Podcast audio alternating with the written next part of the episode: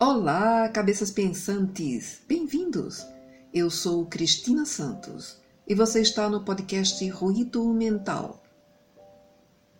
Informamos aos nossos ouvintes que já podemos receber doações.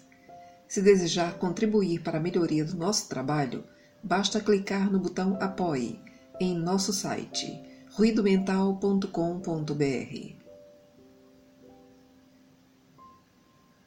Você já pensou sobre como será a qualidade de vida no ano 2070? O que estamos deixando para os nossos netos? Carta Escrita no Ano 2070 é um texto que foi publicado na revista Crônicas de Los Tiempos, em abril de 2002, e sobre a qual refletiremos no episódio de hoje. O podcast Ruído Mental está no ar.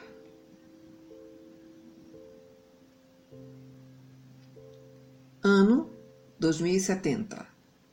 Acabo de completar 50 anos, mas a minha aparência é de alguém de 85. Tenho sérios problemas renais porque bebo pouca água. Creio que me resta pouco tempo. Hoje, sou uma das pessoas mais idosas nesta sociedade. Recordo quando tinha 5 anos. Tudo era diferente. Havia muitas árvores nos parques. As casas tinham bonitos jardins e eu podia desfrutar de um banho de chuveiro por aproximadamente 30 minutos. Agora, usamos toalhas em azeite mineral para limpar a pele. Antes, todas as mulheres mostravam as suas formosas cabeleiras. Agora, raspamos a cabeça para mantê-la limpa, sem água. Antes, meu pai lavava o carro com a água que saía de uma mangueira. Hoje, os meninos não acreditam que utilizávamos a água dessa forma. Recordo que havia muitos anúncios que diziam para cuidar da água, só que ninguém lhes dava atenção. Pensávamos que a água jamais poderia terminar. Agora, todos os rios, barragens, lagoas e mantos aquíferos estão irreversivelmente contaminados ou esgotados. Imensos desertos constituem a paisagem que nos rodeia por todos os lados. As infecções gastrointestinais, enfermidades da pele e das vias urinárias são as principais causas de morte. A indústria está paralisada e o desemprego é dramático. As fábricas dessalinizadoras são a principal fonte de emprego e pagam os empregados com água potável em vez de salário. Os assaltos por um bujão de água são comuns nas ruas desertas. A comida é 80% sintética. Antes, a quantidade de água indicada como ideal para se beber eram 8 copos por dia, por pessoa adulta. Hoje, só posso beber meio copo. A roupa é descartável, o que aumenta grandemente a quantidade de lixo. Tivemos que voltar a usar as fossas sépticas, como no século passado, porque a rede de esgoto não funciona mais por falta de água. A aparência da população é horrorosa. Corpos desfalecidos, enrugados pela desidratação, cheios de chagas na pele pelos raios ultravioletas, já que não tem a capa de ozônio que os filtrava na atmosfera. Com o ressecamento da pele, uma jovem de 20 anos parece ter 40. Os cientistas investigam, mas não há solução possível. Não se pode fabricar água.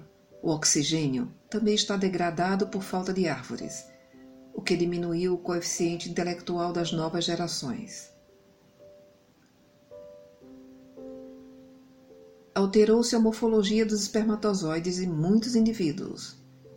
Como consequência, há muitas crianças com insuficiências, mutações e deformações. O governo até nos cobra pelo ar que respiramos, 137 metros cúbicos por dia por habitante adulto. Quem não pode pagar é retirado das zonas ventiladas, que estão dotadas de gigantescos pulmões mecânicos que funcionam com energia solar. Não são de boa qualidade, mas se pode respirar. A idade média de vida é de 35 anos. Em alguns países, restam manchas de vegetação com seu respectivo rio, que é fortemente vigiado pelo exército. A água tornou-se um tesouro mais cobiçado do que o ouro ou os diamantes.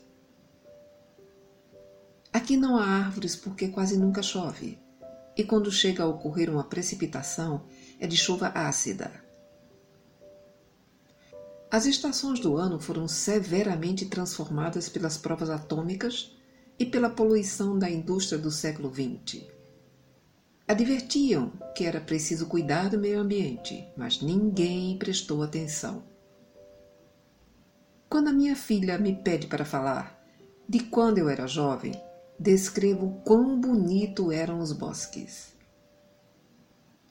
Falo da chuva e das flores, do agradável que era tomar banho e poder pescar nos rios e barragens e beber toda a água que quisesse. O quanto nós éramos saudáveis. Então ela perguntou-me, papai, por que a água acabou? Então sinto um nó na garganta. Não posso deixar de me sentir culpado, porque pertenço à geração que acabou de destruir o meio ambiente, sem prestar atenção a tantos avisos. Agora, nossos filhos pagam um alto preço. Sinceramente, creio que a vida na Terra já não será possível dentro de muito pouco tempo, porque a destruição do meio ambiente chegou a um ponto irreversível. Como gostaria de voltar atrás e fazer com que toda a humanidade compreendesse isso, enquanto ainda é possível fazer algo para salvar o nosso planeta Terra.